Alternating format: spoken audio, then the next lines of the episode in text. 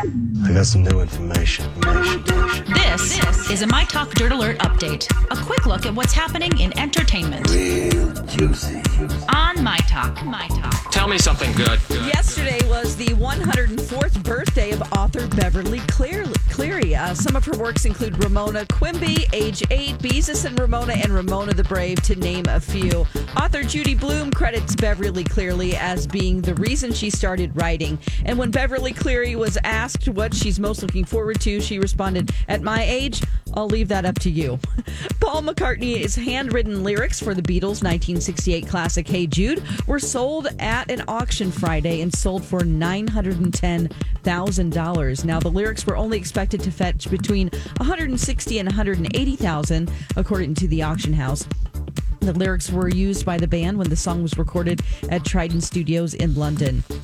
Director James Gunn was answering fan questions via his Instagram, and somebody asked him about Suicide Squad and Guardians of the Galaxy 3 and if those movies were now going to be delayed due to the coronavirus. And he said that Suicide Squad was moving along as planned for its August 6, 2021 release, and said that he was ahead of schedule. And they're extremely fortunate to wrap shooting and set up editing from our homes. About Guardians of the Galaxy, he said right now the plans with Volume 3 are also exactly the same as they were before the coronavirus. So those movies are supposed to come out as intended.